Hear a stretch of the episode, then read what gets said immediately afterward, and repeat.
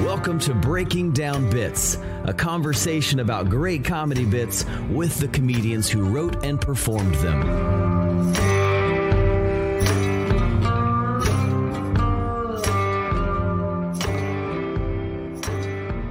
Hey, this is Breaking Down Bits, and I'm Brian Gendron. I'm Drew Jordan, and we're glad to have you. Uh, man, I started this thing in the pandemic, still going strong, getting the chance to to interview and talk through some amazing uh, c- comics. And today, absolutely no different. A comic with so many credits. It was hard to make the intro video that you'll see later because I could have written a book about what this guy has done in his career. It's going to be a very fun conversation my man works hard. But uh, let's look back real quick. Think about all the episodes we've done this far, Drew. Man, like what, like 35, 36 hours of content. You can get all of our previous episodes on breakingdownbits.com. Also, all the places you get your podcast, YouTube, Apple, Google, all the things, right? And uh, the other thing that's been going strong, and I am proud of us for this commitment and sticking to it, damn it. But uh, the Breaking Down Bits online mic every Tuesday night 9 p.m. Eastern, like clockwork. Drew, we're there. Yeah, it's been really fun. It's great to. It's a very collaborative kind of space. You know, comedy can be very competitive in your in your own scene, perhaps, and this is a this is a great way to pop out of that and just uh, give some tags, some feedback, try some new jokes. Uh, and it's all just super fun. It's just comics being comics together and and writing and enjoying comedy. Um, pop in there, shoot us an email, and uh, hop on next Tuesday if you want. Yeah, that's right, Drew. You can do that by uh, emailing us at breakingdownbits at gmail.com. Again, it's on Tuesday. Just hit it sometime before Tuesday, the week before you want to get on. Also, it happens a lot. I'll get it on social media. No big deal. That's, that works just as well as uh, as email at breakingdownbits. Send us a message, drop into my DMs, nothing weird, and uh, and we'll get you up. All right. So, uh, good time for callbacks to our last episode. JF Harris, what do you think? Okay, I picked something that was a very small portion of the conversation, but I think very important, especially for new comics. I kind of struggled with this early on in some ways. Writing co- comedy material that's really personal and important to you, uh, but there's a balance of doing. Uh, we mean JF kind of talks about the balance of doing topical stuff versus meaningful stuff that you're you're into. And I think there is a balance there. He says sometimes he will use social media to throw out the topical, the you know, topical jokes every now and again. And that's important and it's fine. It sometimes it can get you a pop on social media, but uh, he was talking about how like he's never seen more more new comics bomb than when they try to come out and do some a bunch of topical jokes that are they're really not passionate about like like they'd come out and did a bunch of Trump jokes or a bunch of political stuff or social commentary and it's like topics that they don't really care about and i think it's important that you know to balance that and to know that what's probably going to benefit your comedy writing and your comedy career is just to be true to yourself and stay in the lanes that you're truly honestly passionate about yeah, and basically, what you're to summarize what you're saying is authenticity. Show up authentic, and and that'll come off in your performance. So that's a great tip, and uh, something that I think JF did a great job of elaborating on. My thing was interesting. Uh, it's kind of outside of the realm of comedy. He did a ton of book recommendations, and most of which had nothing to do with comedy, more life stuff. Yeah. Uh, I guess the road dogs have a lot of time, and the, you know he's driving across the country. I'm sure he's doing a lot of Audible books, but he recommended Ryan Holiday and uh, Growth Hacker Marketing. And for anybody who's uh, promoting a show, running their own show, thinking about running a show, uh, check out that book, Growth Hacker Marketing by Ryan Holiday. And then here's what happens at the end of that book. Ryan Holiday did a bunch of book recommendations, and now that's expanded my library of reading. So I'm about to get into the 22 immutable laws of marketing and then the 48 laws of power which is uh, which is a really unique book. Uh, it sounds uh, very alpha, but uh, as you just as you, it's just a way to kind of look at examine all the relationships. And in comedy, it's a tricky thing, isn't it? Like with all the different relationships, whether it's bookers and uh, you know people that are uh, your peers, people a little bit ahead of you. it's hard to to get through all that, and this gives you some tips as to how you might um, approach your your ascent through this challenging industry. So yeah. check out that book by Ryan Holiday. I thought that was a great start, and it's opened up some some new reading material for me. make sure you grab the correct book and don't grab that 48 uh, Secrets to White Power. That's different. it's not the book you're looking for. Just yeah. regular power. Didn't you write the forward on that? Um, all right, man. Uh, what do you think? It's time to bring in our guest. Yeah, let's do it. Gianmarco Soresi is a multi-talented performer whose credits are honestly way too numerous to fit in this video. As a stand-up, he's been featured on Netflix's Bonding, PBS Stories from the Stage, Real Housewives of New York, and was the winner of Amazon's Comics Watching Comics Season 8. Gianmarco has appeared in Hustlers with Jennifer Lopez, TBS The Last OG with Tracy Morgan, ABC's Deception, and can be seen in the upcoming Billy Crystal Tiffany Haddish movie Here Today. His sketches, tweets, and other writing have been featured in Esquire, The Atlantic, The AV Club, ABC News, The Huffington Post, and many more. He's got a podcast called The Downside, and his debut comedy special, Shelf Life, is now available on Amazon.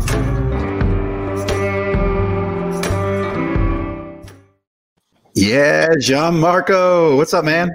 What a what a beautiful intro. Really really shows how much I rely on gesturing to drive home the punchline.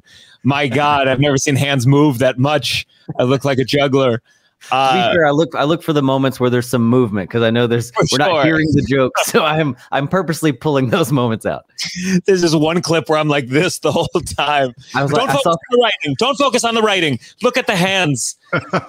I actually, when I watched that back, I was like, did I speed this clip up? Is this, is this super speed? I know the bit. It's it's just it's a fast it's a fast one. That's a funny bit too. I was when I when I watched that one because um someone I know also went through a similar situation and I, I i was like wait this is a common thing. Them asking you the questions and trying to trick you with the jesus question. Oh yeah yeah. So this was the birthright trip and i i talk about they ask you all these casual questions about your upbringing and then they go do you accept jesus christ as your lord and savior? And something about it was just so strange. Like I, part of me was i was like it's none of your business who my personal lord and savior is I'll tell you how many times I went to temple, but that is that is you know, let's get to know each other. well, let's get to know you. Uh, that's sort of the format of the podcast. We really like to understand a bit of your background because you've obviously, based on the introduction, done a lot of amazing things in your young career already. Sure to do more. Uh, so, tell us how you got your start in in comedy.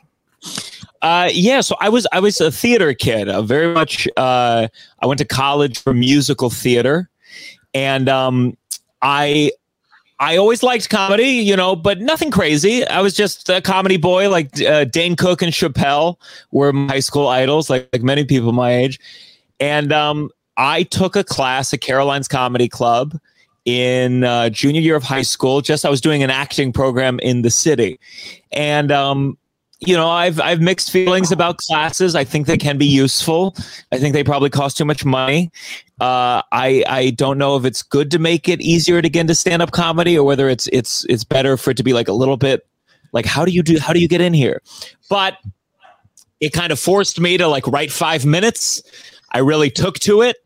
I I went back to college. I did an hour. So I did five minutes then I went back to college. I did an hour for like, you know, my friends yeah. in a small theater.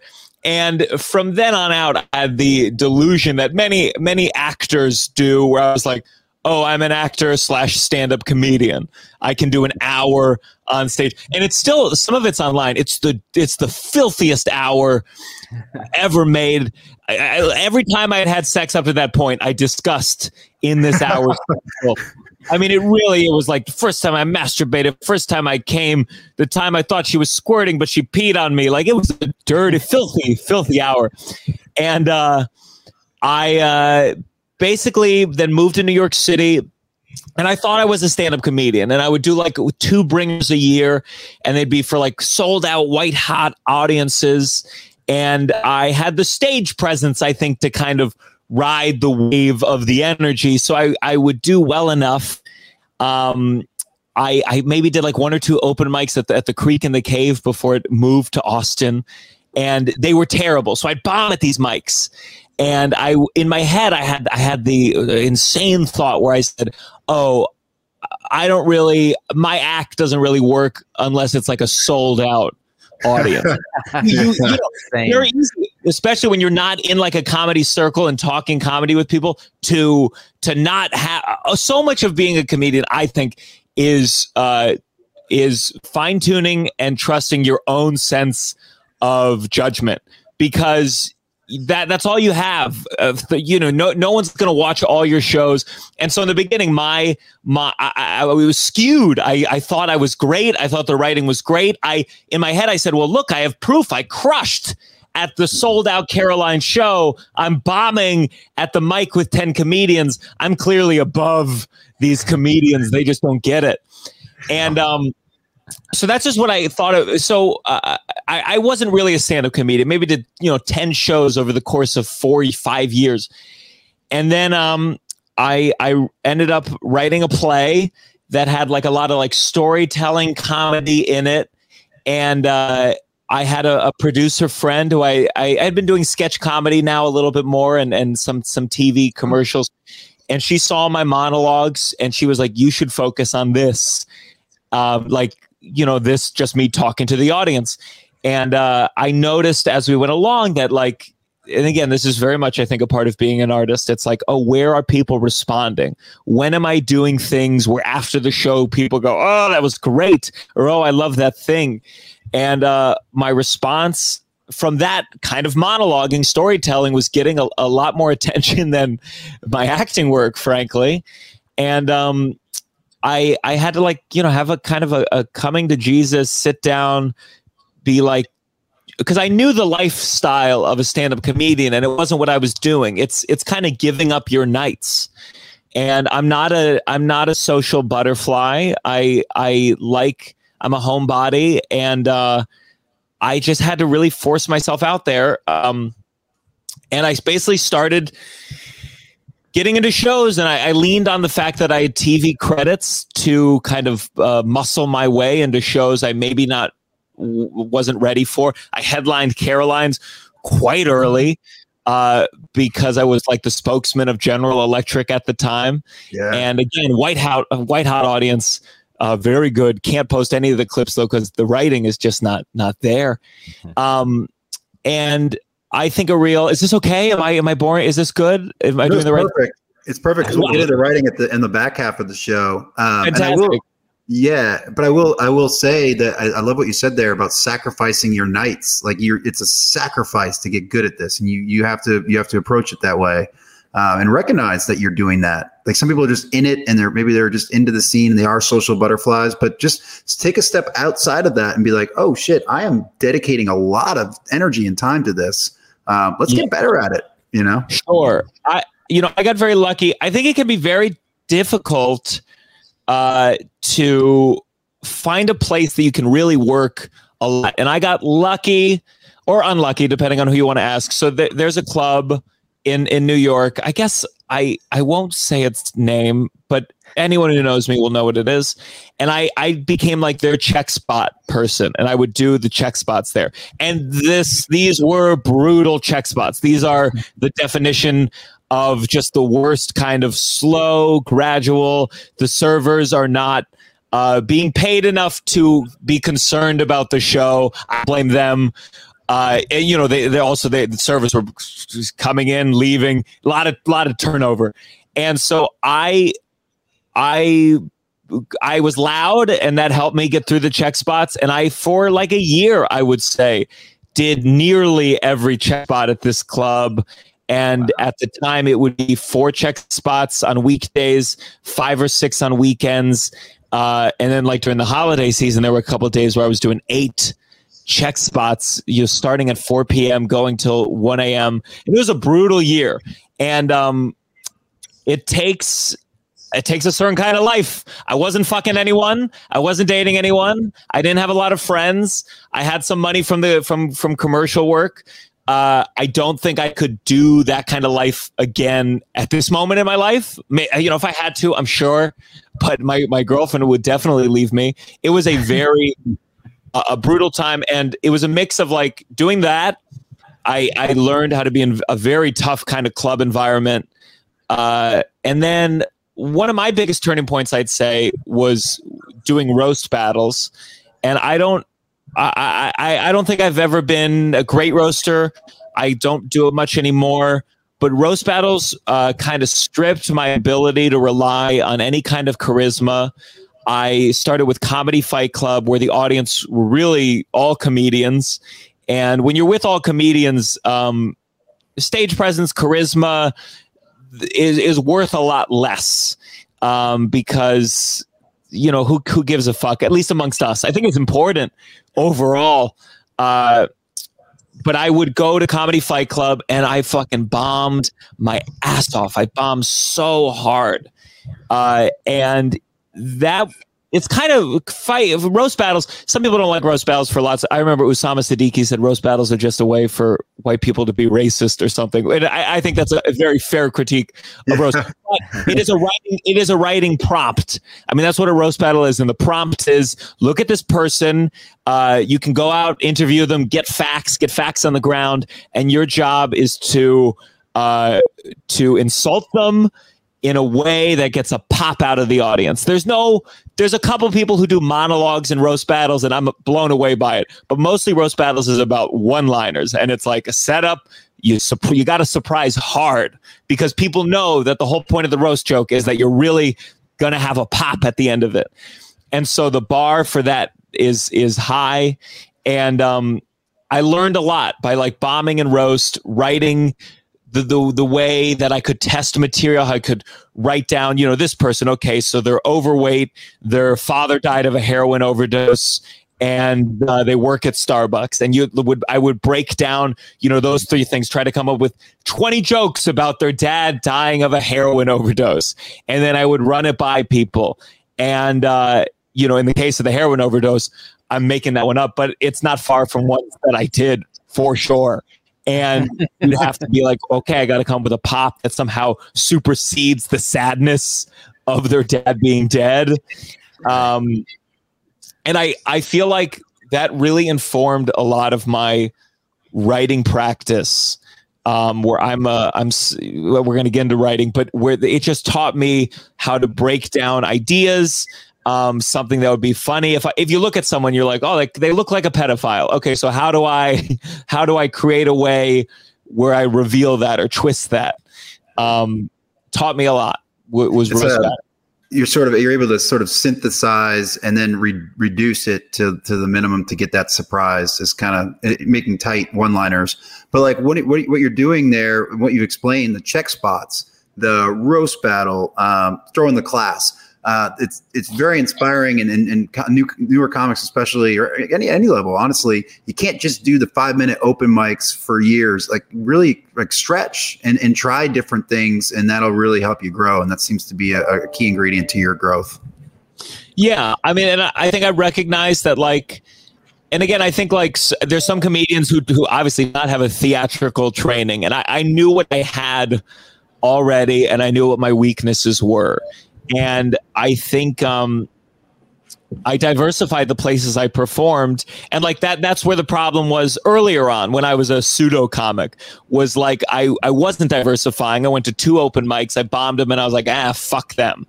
But but there is a real importance to performing in as many different kinds of rooms as possible. Um, I had a comic reach out to me recently, though, ph- like phenomenal writer, genius Twitter person, and she wants to get in at the club that I was talking about where I do check spots. And I, I told her, I was like, uh, you know, this, just so you know, you're not going to dig this place. But she was like, I'm tired of killing in Brooklyn rooms and that being it. And like, if she pursues this, that's, that's, I think is very admirable. I think it's, uh, you know, there's arguments to be made. You can cultivate your fan base and decide, you know what, I don't need to perform for middle America or need to perform for conservatives or I don't you can do that if you want. But I, I don't feel like I have the luxury of options and my ability to to work that LOL room is the reason why you know, Connecticut, I had this crazy day in Connecticut last weekend where I did a, a bachelorette party for seven people and then I did like a, a thing outside for 800 people in front of a giant American flag. And they are very different kinds of gigs. They're very different kinds of gigs. And um, I think it's like I know a lot of comics who who eschew roast battles and and throw it off because they suck. They suck at it. and I if you have aversions to it because you're like, well, I don't like racism, I totally get that. I'm not going to tell you to force you to do roast battles. But if you're just like, eh, I don't like roasts, I do think it's worth at least figuring out how to do okay at them because if you write for award shows, that involves roast jokes. If you make fun of yourself, that involves roast jokes. Like it's just about structure. Do do one of those roast jokes where you try to make the other person look good. You know, flip it if it makes it feel it makes you feel better. But I I think it's always good to play with those those forms because you learn a lot about your own style. It's yeah. a good good callback to Sarah Tiana. We had Sarah Tiana on, and we talked exclusively about writing roasts. And then Drew and I did a roast, and I kicked his ass. So uh, okay. uh, it was our first one. Yeah. Okay, I'm too yeah. He's too nice. I, I like the idea. I, I love the idea of encouraging people to like try different rooms, different scenarios, because yeah, every like in Houston, there's a very big culture shift between in the city and in the suburbs. It's it's crazy different. So like the first time you go to the suburbs and do a set, you realize, oh, these jokes don't work. These jokes kind of do, uh, and it's it's a it's a fun challenge to go. How do I make all? How do I make all my set hit every audience or how do i you know how do i make these joke my jokes work for any audience i'm in front of instead of just the people who vibe with what i do? You know like that's yeah. I think watching Sam Tallent this last weekend was an exercise in that totally. The guy is so flexible that if he ever started going away that the crowd wasn't really with him he made a course correction. He, he either dug in deeper and made it funny, or he course corrected and went a different way. Like the guy just worked the room, and it was just a master class um, in in really seeing the room, knowing what's happening, and God, it's just it's inspiring to see someone. He can. I feel like Sam is definitely one of those guys. You put him in any situation, he's going to find a way to win, and that's the kind of comic that I want to be too. You know. Yeah, and it's and it's a fine line too, where it's like you know, there's certainly I know certain comics that I think are phenomenal, and but like I would never have them. Uh, if I were so lucky to choose, like open for me in like a Connecticut room where I know it's going to be older, and so like there there is a fine line where like you you want to be able to perform as many places as you can while at the same time making sure you're true to the things you want to say and I think it's like so, as soon as you do have to recognize, like, oh, okay, I'm I'm for the Connecticut gig felt really uh, uh, clear to me because it was the most people I've ever performed of before. It was outside, you know, the, the mic wasn't great. It was spread out, so there were a lot of. Th- it, it was a beast that I could have lost control of very easily.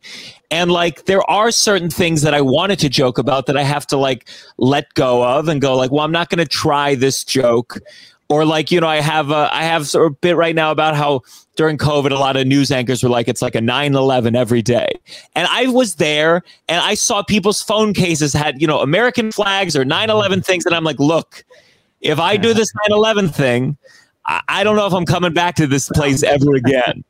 but I pushed a little, you know, I pushed a little. I had a couple Trump things in there, and I had a lot of like older white guys being like, we were going to be mad, but you made fun of Biden too. So, okay. So you push a little. You can try to, you can try to stretch the room. And I think, I think it's very good to try to stretch the audience. But if you go too fast, too hard, you know you're going to break them and they're just going to hate you and then you haven't won anything. You haven't swayed any minds. So what i was saying is that like there's a there's being universal and then there's also making sure you don't become so universal that you're you're broad and god forbid hack. Mm-hmm. uh, that's, that's true. the balance. That's the balance you know? That's good stuff man it's probably a good transition point to get into writing. It seems like you you found a way to get passionate about writing. Uh, so one of the things that we ask all of our guests, very open ended, how does Jean Michael Marco, excuse me, John Marco write comedy? So I'm a big I'm a big leader outer. I don't know. I imagine it came from my acting background, like you know, having a script, and I, I, never memorize. I never like sit down and like memorize and run it, but uh, I have everything out in Word documents. It's always evolving, but at the moment, oh, it's such a mess. Like there's different highlighted colors, and people are like, "What does that color mean?" And I'm like, "It used to mean something. Now it doesn't fucking mean anything." like, I, I, have like two word documents. One is called Comedy Canon, and it's like all the stuff that's kind of done, and maybe I'm tweaking a little here and there, and then I highlighted a different color. And then there's Comedy Lab. So it, it's like any kind of idea I put down there uh, then before sets, I'll like look through it, I'll glance through it, I'll write down certain new things I want to work on on a notepad. And I'm someone, if I can sneak a notepad on stage, I might not even get it, but I just do it. I don't give a fuck. Uh, if it's a certain kind of gig where I can't, I wouldn't bring up a notepad at the comedy cellar if I should be so lucky. But in general, like you know i'm coming i'm coming down to houston i'm sure i will write down on a napkin a couple bits and then i'll forget to do every single one of them but i will do it as an exercise to encourage myself to try something new but uh, i i like to write everything out because um I, I don't I love to test a lot of time. I just I, I love tweaking and, and and figuring things out. So I like to write everything out. I'll break it up into sections. Um, and then I, I will run it by. I have a friend who just lets me talk at her and I listen if she laughs or not. And she's a very generous laugher. So that's like round one. Then I might run it by my sisters. Uh, I do open mics sometimes, but I'm, I'm fortunate enough right now, at least, where I have a couple shows I really can bomb if I if I want to, if I'm brave enough, and I'll I'll run it there. I listen I listen back to every set 90% of the time. And I listen while looking at my laptop. I make the tweaks. Um, and then I'll just try to expand and connect. And yeah, there's jokes that I didn't figure out until five years later or jokes that I thought were done that I then expand or I figure out a callback or I figure out finally how to make this into a real chunk as opposed to four one liners. Um, I, think you, I think you mentioned something really interesting there that I, I you don't hear it a lot, but I think a lot of people do it. And you mentioned just just calling up the friend. Now this I'm assuming this friend not a comedian, not a comedian, just, just, a friend. Yeah, yeah. So I I've started doing that with some of my old high school friends that I'm still connected to, and I'll just call them up and be like, "Hey, can I just like tell you this thing I'm working on?" And for some, like you're, it's not a, it's not a, a, a you know in place of open mics, but it kind of does give you that same information, and I've really enjoyed that because my friends are kind of funny. So some of my tags come from them, just of course like having that conversation of course, I, there's like, well, Maria Bamford does the thing. I don't know if I could do what she does. Uh, I mean, she has the, I don't mean like fame wise, but she will tweet out who wants to meet up for uh, lunch. I'll buy you lunch. And she'll run her full hour for that stranger. I don't know if I could do it for a stranger because I just can see a lot of strangers that would be like, uh, I, I, I, don't want to be here anymore. But uh, I have I have a, a couple friends. I've I think I've gotten better at alternating, but I certainly uh, overstayed my welcome with some friends. I one of my first one of my first kind of girlfriends uh, was a stand-up comedian, and this was just when I was starting. And like, I mean, this poor woman had to deal with. I was running in. I mean, you know, I'm a little crazy like that. I'm a little uh, uh obsessive about that. I, I I, there, there, God, there was one woman. I mean, it's horrible. If we looked at it, if they ever wrote a memoir, it would be like we would get back at night, we'd get stoned, and I would run an hour of material as foreplay. It's it's, it's it's a horrible habit. But I um, the other thing you can learn other than like I, I think with a lot of my new material i just need that first person to laugh to make me go okay there's something enough here to bring it on stage because mm-hmm. then sometimes inside, especially if it's like a big swing, you're like, "Am I crazy? I think this is funny." And there's also a sense where like there are certain jokes. Like I- will get so specific. This is not a, f- a fantastic joke yet, but I say, um, my dad. Uh, uh, there's uh, people, there are people out there. You know how they say men are either like a legs guy, a butt guy, or a boobs guy. And I know it's offensive to minimize men like that, but my dad, he's a legs guy. When he's a tall woman, he's like, "Oh, son, she's got legs for days," because that's how you have to measure legs in days. Because uh, measuring them in feet sounds like an insult. And the thing was like, and then from there I built. But I was talking to my girlfriend for this case, and she was like, she didn't. She thought I meant measuring legs in feet not units of measurement feet. And I've been tinkering with this joke for almost two years. It's always been a back burner type thing. And I was like, oh, I had no idea that I need to clarify measuring them in units of feet or something like that because you didn't get the setup. So there I am trying to fix the fucking punchline. Meanwhile, the setup was not even clear to begin with. And it was hard for me to realize that because I'm just operating from my own understanding where it's obvious. So sometimes with non comedians, especially, it can be very useful because they literally don't understand what it is you're saying. And that's a huge lesson. Right. Between comedians, you kind of you fill in the gap perhaps because you know where kind of where it's going or you understand comedy so much that feedback from another comedian they give you maybe they give you some gimmies that maybe a regular audience member might miss. Yeah, we all know open. We we all have had jokes that work at open mics. Sometimes the jokes that will kill at open mics is a good sign that it will not work for regular people. It's too dark, or yeah. it's just like the twist is is too insane that for a comedian it's like, whoa, I really didn't see that coming, and for an audience they're like, what? So. Yeah you know, every audience has a, a, problem. There's every audience there's a problem with learning from them, and that's why you have to diversify the audiences.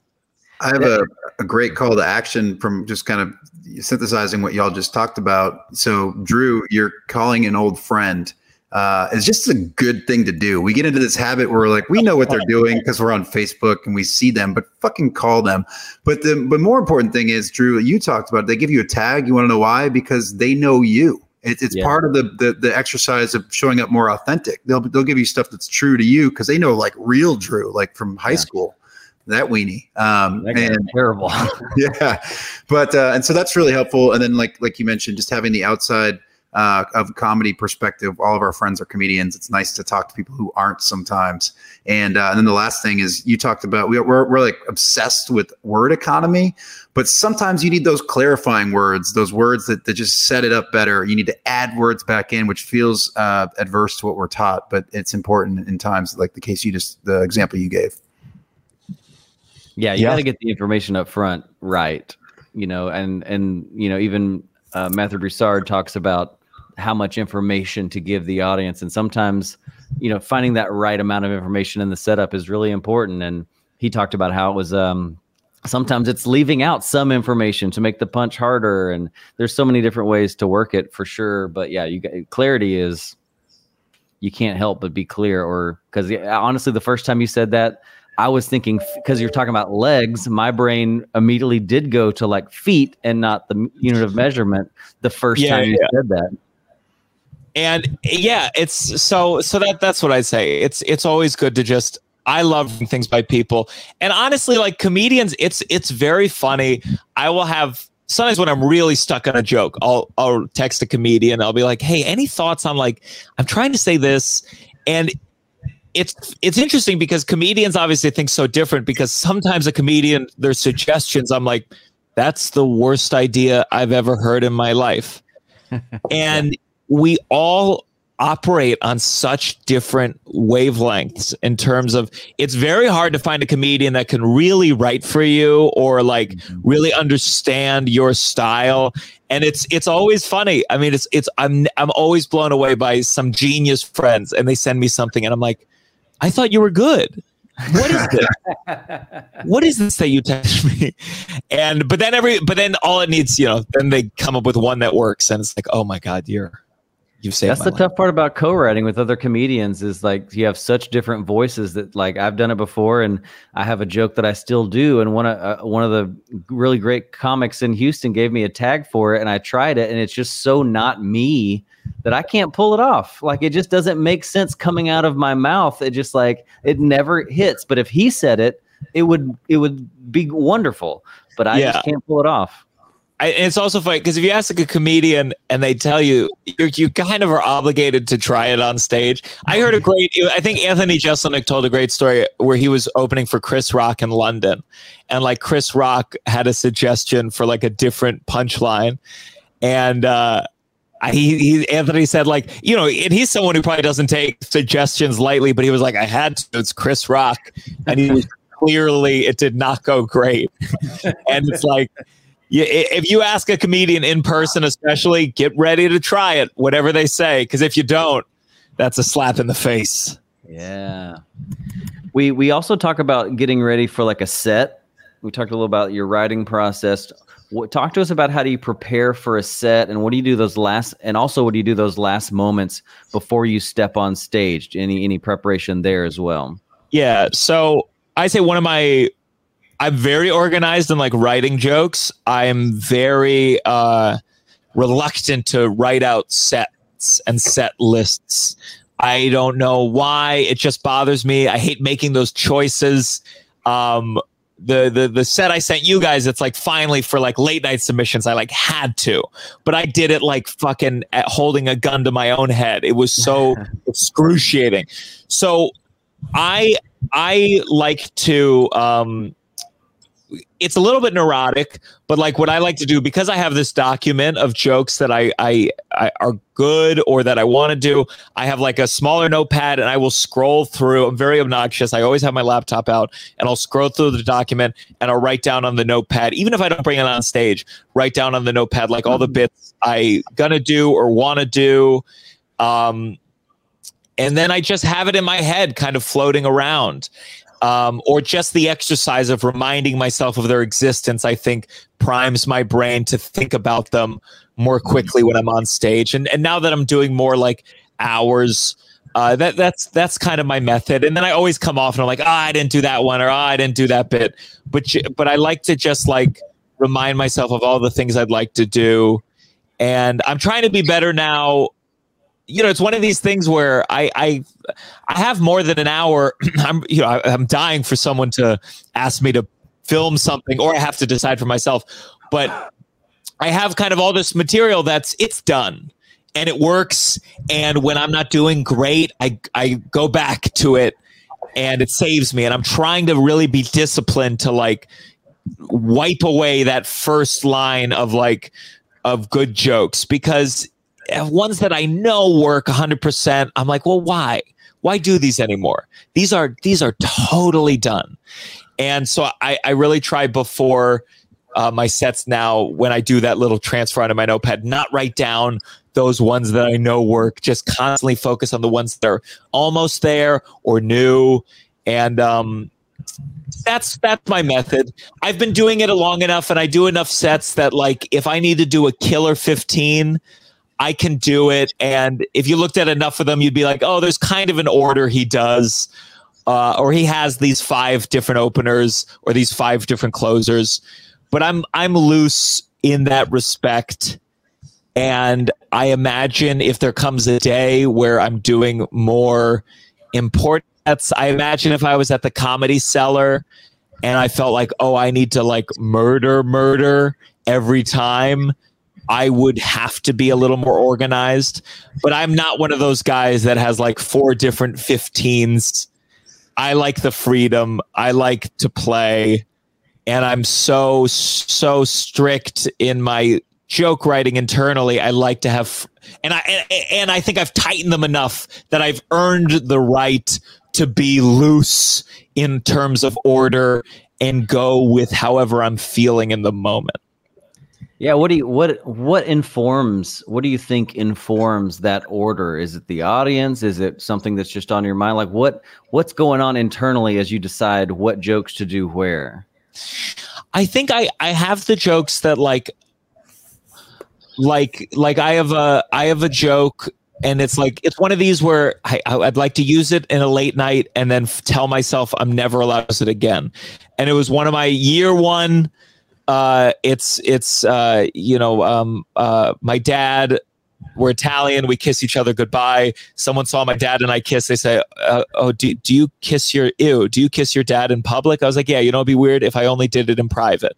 And it's like it this type of joke that like I feel like I could do it in uh, in Europe. I could do it in China. I could do it like it's it's very um it's it's very much like I'm able to say everything about the thing that's funny is the person saying, "Do you do that in public?" and that makes sense.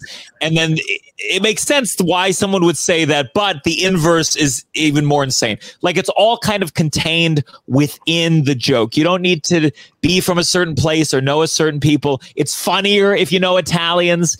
It's it's it's but it's that kind of joke that is a saver. And so, like, I know if I need to earn an audience's trust, I can do that and it'll work. And then I all of a sudden I'm open to more things. I'm open to darker jokes. I'm open to jokes with longer setups. I'm open to a little bit more stories. So I think that's kind of how my brain operates, where I'm like, get the joke that fucking turns the audience on, gets them gets them to trust you. That's so much of of of what comedy is is the audience has to believe that if they give you their attention for whatever increment of time your setup is, you're going to pay it off with the punchline. I think that's why comedians get so frustrated with storytellers or why storytellers sometimes bomb in comedy because storytelling audiences, they give you much more trust.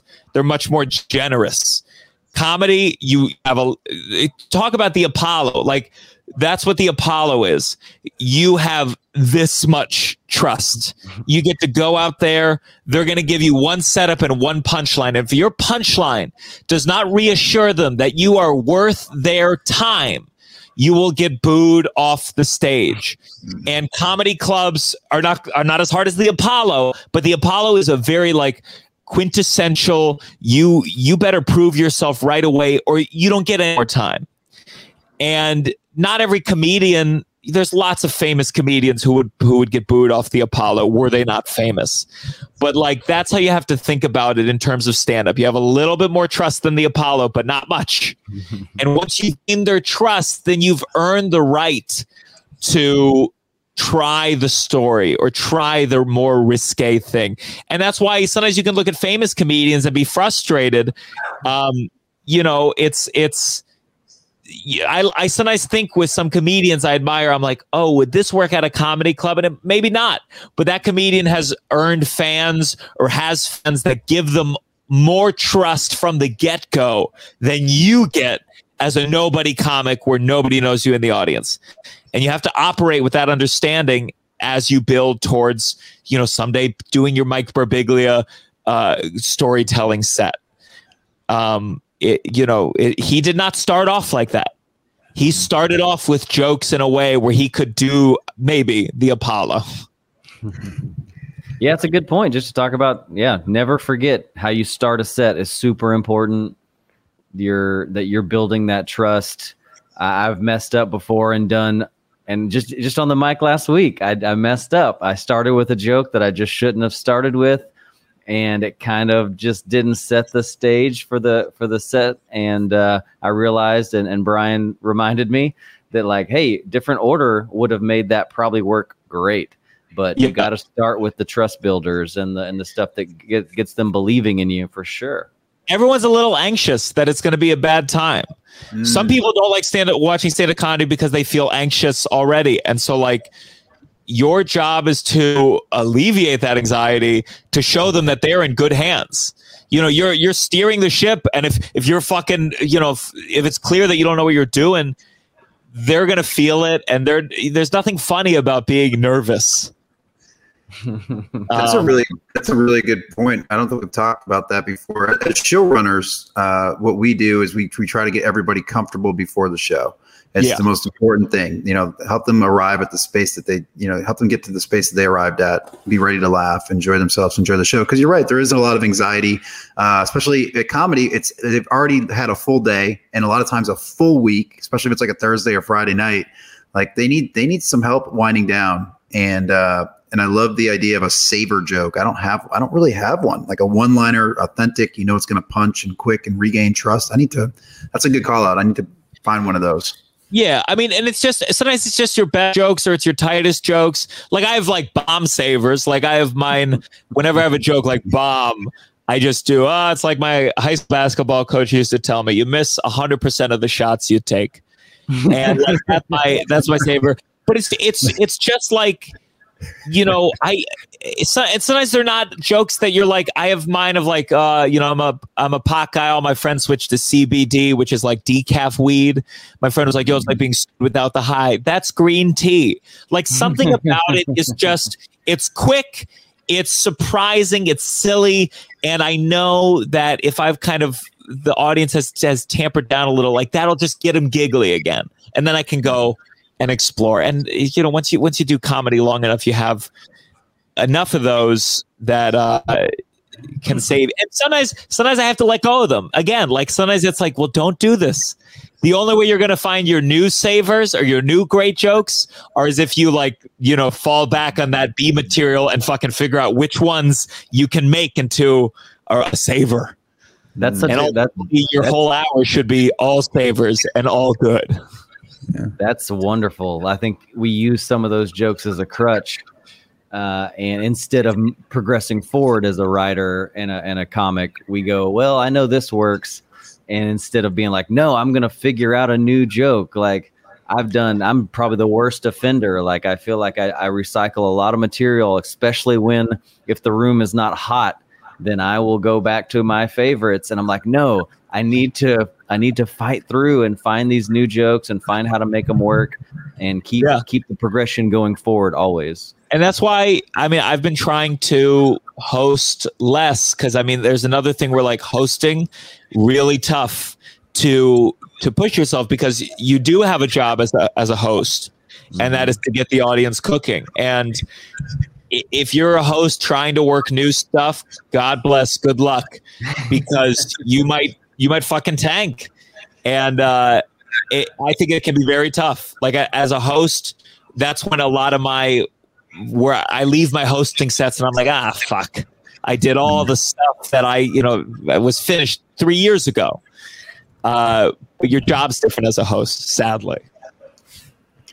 Well, I'm gonna I'm gonna go ahead and cue up the clip, uh, recent clip from the Rhode Island Comedy Festival. Uh, just real quick, I think you mentioned it's for you're you're sending this for late night submissions. Did you say that? Yeah. Well, I was just like the, these are jokes that like some of them are from a while ago. Some of them like I've just these are the f- most finely tuned years and years.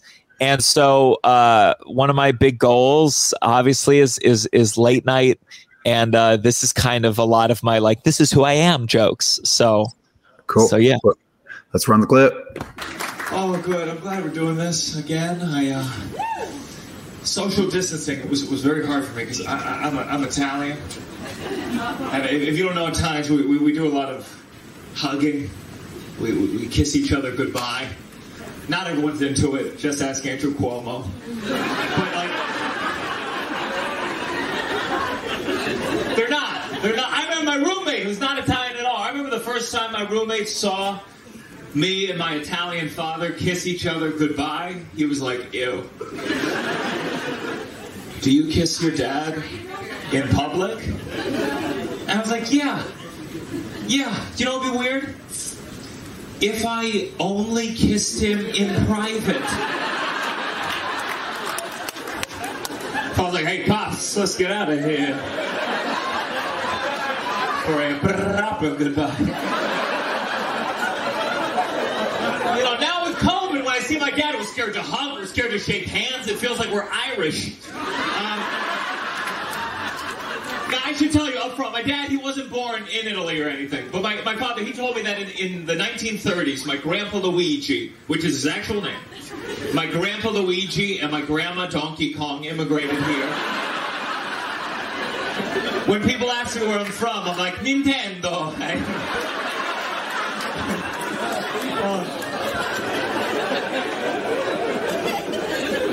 someday that joke's gonna be racist, you know. I know. I know. Someday I'm gonna do that accent. Some Italian in the back's gonna be like, "Who the fuck do you think you are?" And I'll be a smart ass. I'll be like, "It's a me, a Mario." Then I'll get canceled. I'll have to go on Twitter and be like, "I'm so sorry." So nice, so nice. I miss this. I love doing this because I, I, I'm what's known as an extroverted introvert. Which, if you don't know, that basically means like when I'm talking, I'm very extroverted. But if you're talking, I'd rather be alone.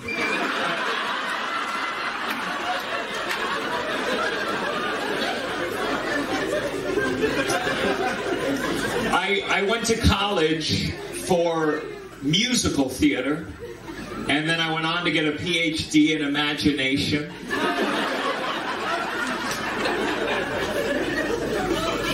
But it means that I'm what's known in show business as a triple threat.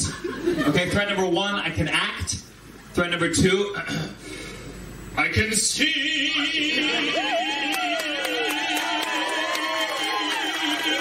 Thank you. Thank you. And threat number three, Annoying.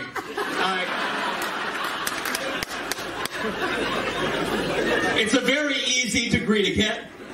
My classes were called things like movement and voice and other things I had studied as a baby. My only academic class was called Accounting for Actors, which was like regular accounting, but with a focus on negative numbers.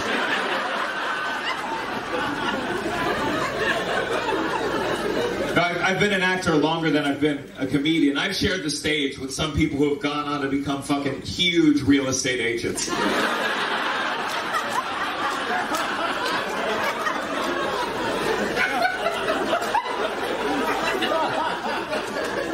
Last year was going quite well for me. I actually made my TV debut last year on Law and Order SVU. Uh, thank you. I appreciate. I, I, I played Ice T's waiter.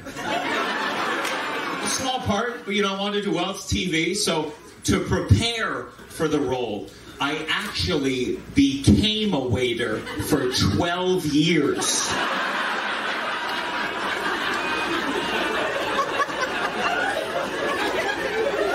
I even used to have one of those jobs where, like, between taking people's orders, I'd sing musical theater songs, which some people hate, and it's not what Chipotle is known for. But people, people tip more. People tip more when they know dreams are, right? Like, wouldn't you tip more at IHOP if you got to see your waitress have custody of her children?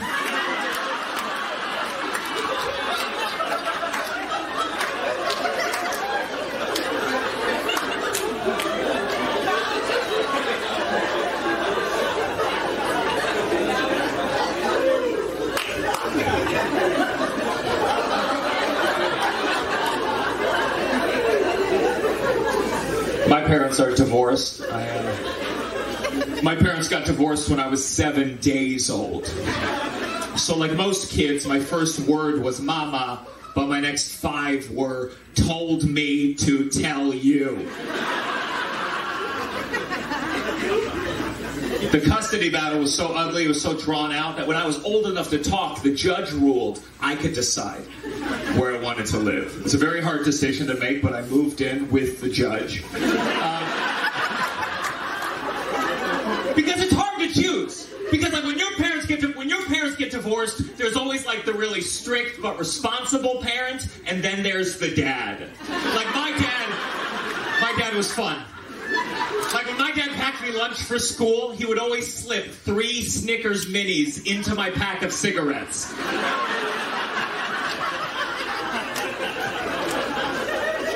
He spoiled me. My dad bought me whatever I wanted. I remember when I was eight years old, my dad asked me what I wanted for Christmas. I was like, Dad, all I want is a samurai sword. He got me the samurai sword. I played with it once, and then all I wanted was my dog back.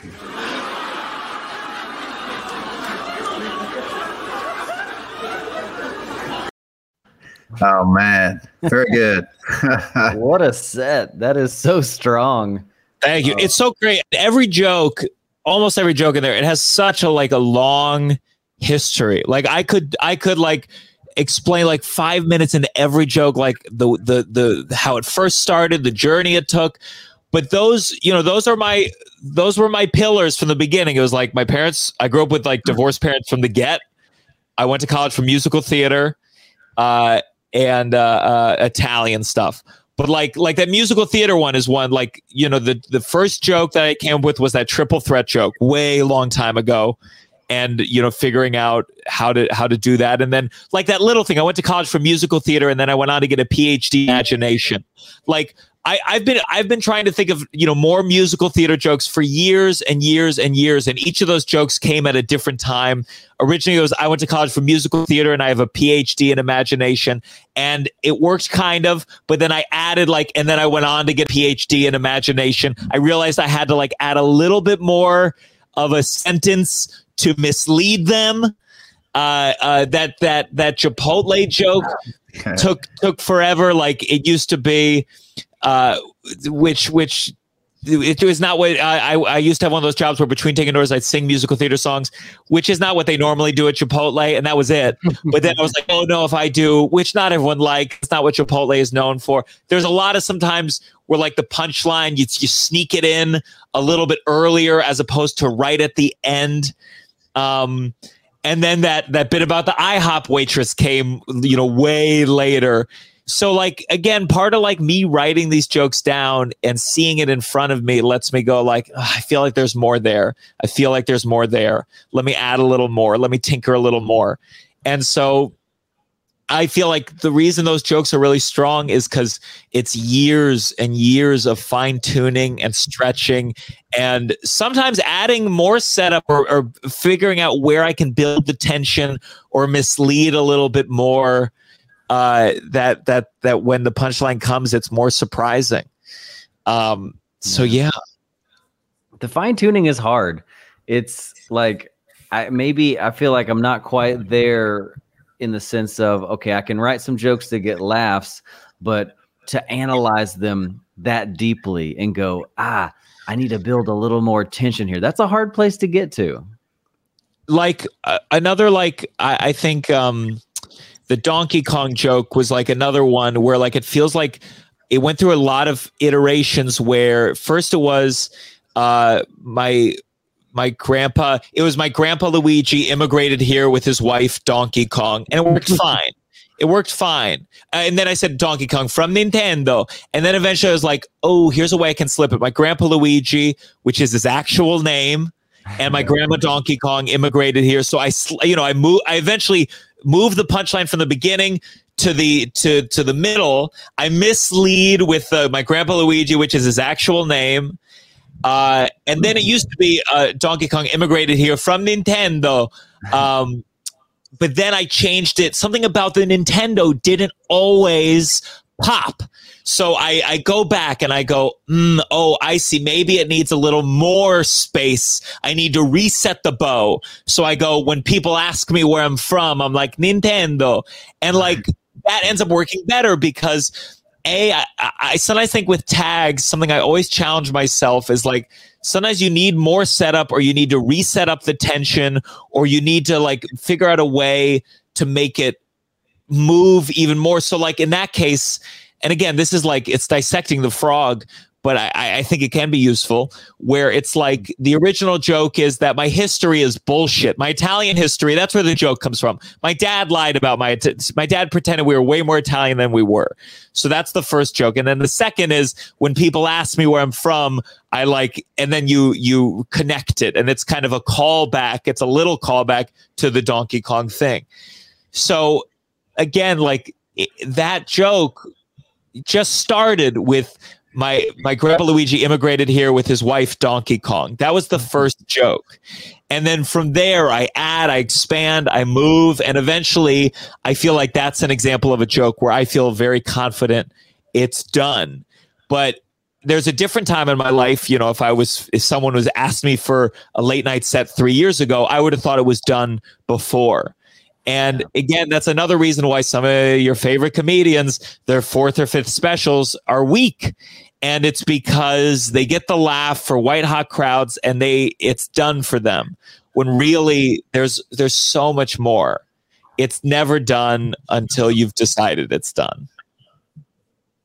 It's torture. It's fucking torture. good point though. I mean, even I think sometimes you're right. When a when a joke works, we we we just let it go. And really, you never know the potential of that joke if you really put the work into it and go, okay, it's working. Because uh, I mean, as a newer comic, you know, we kind of go, hey, it gets a laugh. Next joke, done working on this yeah. one. Instead of going back, going, ah, is there so? What can I add to this? How can I make this even better? We're more excited about trying to get a new joke than making our our current working jokes excellent. Yeah. And I so th- I think like one of the balances is like I, I've always struggled with the balance of in the beginning, I think I was always trying to write too much new. I think sometimes I'm like that. And then other times I feel like ah, I'm doing too much old. And I'm like, at the very least, try to go to your sets. Unless you have a set where you need to kill. It's a booker, it's an audition, it's for someone in the crowd, whatever, trying to get laid. But always, um, if, if you're, if you don't have to kill, if you don't have to be the greatest thing, always have like a goal for your set. Whether it's maybe it's your classic joke that you've done a million times, try doing something new. And uh, once in a while, I'll try to shift something on a joke that's still pretty strong, and I'll be like, "Well, nope, that ruined it." And but always try to do something. And that, you try, you never know. Yeah, that's I think what makes stand-up comedy a, a challenging art form because you have multiple goals of you you want to do well and trying to learn you know? Uh, it's very hard to practice stand-up comedy in a vacuum. And uh, that's why i always think it's so funny and i think i'm i'm moving towards there where when i first started booking a show like a you know or we a weekly not a headliner type show but we would get like you know, these big comics in our mind to headline, to do 15 minutes at the end, they had fucking bombed their ass off. And it's because, you know, they had the cellar that night and they had to be good at the cellar. So they realized that my show is the one they need to work on their shit. I remember I remember, uh, I, I, don't think this is speaking out of turn. He's a great comic, Nimesh Patel. And I remember he did a show and this was super early on. And I remember he, he had just, I believe he had just come back from Africa and he had gone on like a safari tour. And he was just like talking through the tour. And I was in the back like, what the fuck? We're paying you, we're paying you 25 bucks, buddy. Way material here. But now I'm like, now I'm like, oh God, good for him. He knew our show was the time to to push and explore because other times, you know, your your experimentation has to be smaller and so th- my show was the one he had to just explore. And that's that's the journey. That's the journey. That's why dave chappelle does four hour sitting on a stage smoking a cigarette because he fucking can and still get invited back. Believe you me if i could go to the cellar and talk through four hours and people would stay and they would bring me back i'd be there right now. Well that I like that you, you said this is sort of your coming out as you set the the the one that you might use for late night because uh, that's where a lot of comics start, right? Where you're building a five, you're building that tight five, you're building that tight ten, that tight fifteen, and what might be helpful is what you just said. You have the bullet points of your life. You've got your parents were divorced uh, which is a great. That reminded me that my parents were divorced too. I used to be so sad, but I suppressed it all. But there's there's comedy and all that. I got to go find it. But you know, your, your musical theater, uh, yeah, the waiter, you know, being a waiter for all that time, and and then you know, bullet those out and mine all that for your material. That'll that'll help you show up authentic. And then of course, uh, all the misdirects and hidden punchline stuff is just brilliant for people who are trying to improve their jokes. So you know, great advice, uh, honestly, for people at any level of comedy yeah it, it'll give you it, it, it, that's how i started. I really like wrote down those those what are the big things that you can talk about in the beginning? I mean it, it kind of comes from this old model of like in the 80s or the 90s or whatever these stand-up comedians they do their five minutes and then they'd be like it has to like set the groundwork for your uh, your your television series about your life. That's why you know Ray Romano's was kids. But but it's always good to kind of focus on that personal stuff. Take inventory about like your unique things um like like matthew broussard is a perfect example. I'm sure you guys talked about but like he's got man he's got i'm sure he has like a hundred amazing intro jokes about his looks and his appearance. And he he's got a bunch of them because that you have to think to yourself and this is kind of what i learned from roast battles too where like what are the things that the moment you walk on stage, people go, hmm, interesting. This is why, like, you know, like uh, a, a lot of black comics will have a couple lines if they're in a room where the entire audience is white, because it's like you'd be a fool to not go.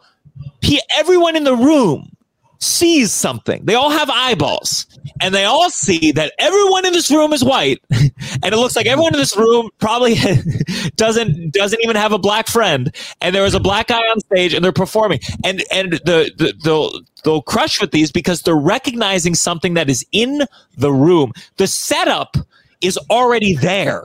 It's hmm. in the room, and now they just have to deliver the punch. And there's an extra spiciness because everyone's like, "Oh yeah, we all saw this. We didn't even have to say it." And that's really what you can. That's why people, you know, that's why everyone has. A, I know what you're thinking. I look like a buh buh buh, and that's a little bit cliche at this point. But there's versions of that. Is like recognize when you walk on stage, what is it that people see? I know that if I perform for four minutes and I'm being theatrical, a lot of people assume that I'm a gay man. Now, you know, I, I can play with that. I can I can in, revel in that. I can explore that. Or if they see I'm awkward, if they see I'm lanky, or if they see that I'm uh, passionate, or if they see I'm Jewish, and uh, that's a good place to start. Um, and you'll have time to explore all your other concepts and get to talk about, you know, why capitalism this and why America this and why politics this. But I think it, you, it's always good to start with yourself because a no one else is going to have that material. The digger, the more you you dig deep.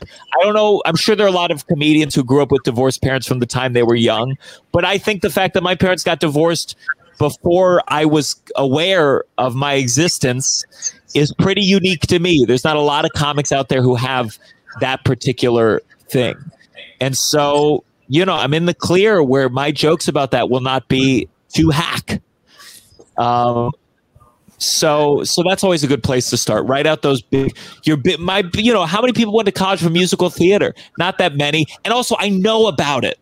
Like mm-hmm. people could make jokes about going to college for musical theater. I don't think there's a lot of people who could come up with the joke. Uh, my classes were called things like movement and voice and other things I had studied as a baby. That is very unique. Where like it's only because I did that for four years that I recognized that as part of the specific curriculum.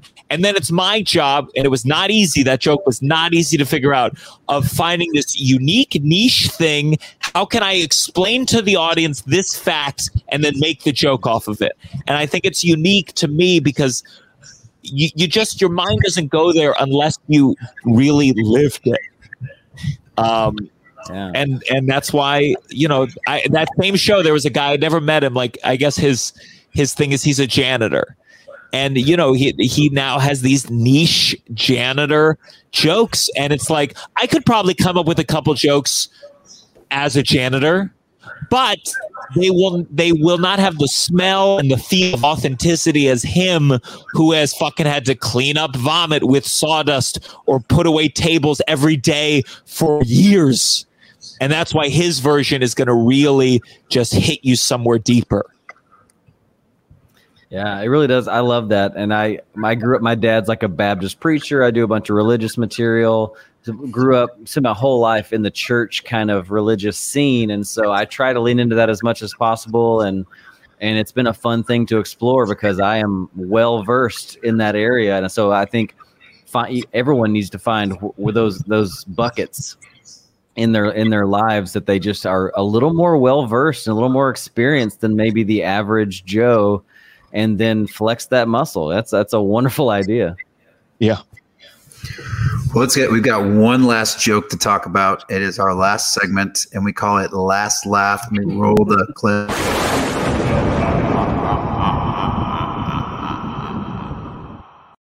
Yeah, it's weird. All right, so last laugh. It is the the the joke that uh, Jean Gianmarco wants on his tombstone. All right, now I didn't put too much thought into this, but I will say that one thing sticks with me. A friend of mine said he heard this at an open mic. So I don't even know if this is like a comedian. They are still a comedian, but the joke is uh, miso soup.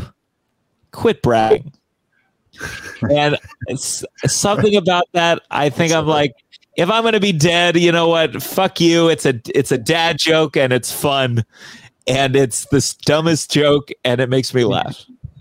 And it's four it's Four words. Pretty impressive. Four word jokes. Gotta admire it. That's awesome. So that's mine. And you could fit that on a tombstone. It wouldn't cost too much for the engraving. Miso soup. Very considerate of your family. Yeah, your family's uh, yeah having to pay for your services.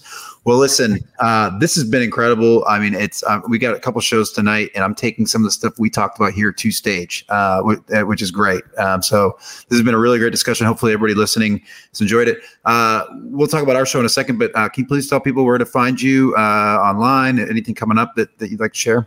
Yeah, so uh, it's, it's my handle, Gianmarco Soresi. I got the TikToks, the, the Instagram, YouTube, Twitter. Um, uh, you know, listen to my podcast. It's new. I'm working, as you know, I mean, I'm impressed by all your technical know-how here. It's very impressive. I uh, uh, so it's called The Downside. Um, it's it's good. I got a Patreon, patreon.com slash downside. Um, but otherwise I interview comedians and other people about all the the negatives of people's lives and a lot of death talk recently. If, every time a guest, someone has died recently, and we really dig deep into that. So it's fun. It's sad. It's complainy. It's very Jewish. Uh, so check it out, downside. And uh, yeah, I post all the shows. A lot of shows coming up, and I'm so excited to go to Houston for the first time. Yeah. So check out the downside. Yes, he will be in Houston. That's August 14th. We'll have two dates. Tickets will be on sale today, I think. So uh, as we're recording this podcast, let's sell this thing out, these shows out, and have a blast doing it. Uh, so this has been great, man. We'll, we're going to see you soon. Uh, thanks you everybody for listening, and uh, this has been breaking down bits. Thank y'all. Peace. Thanks, man.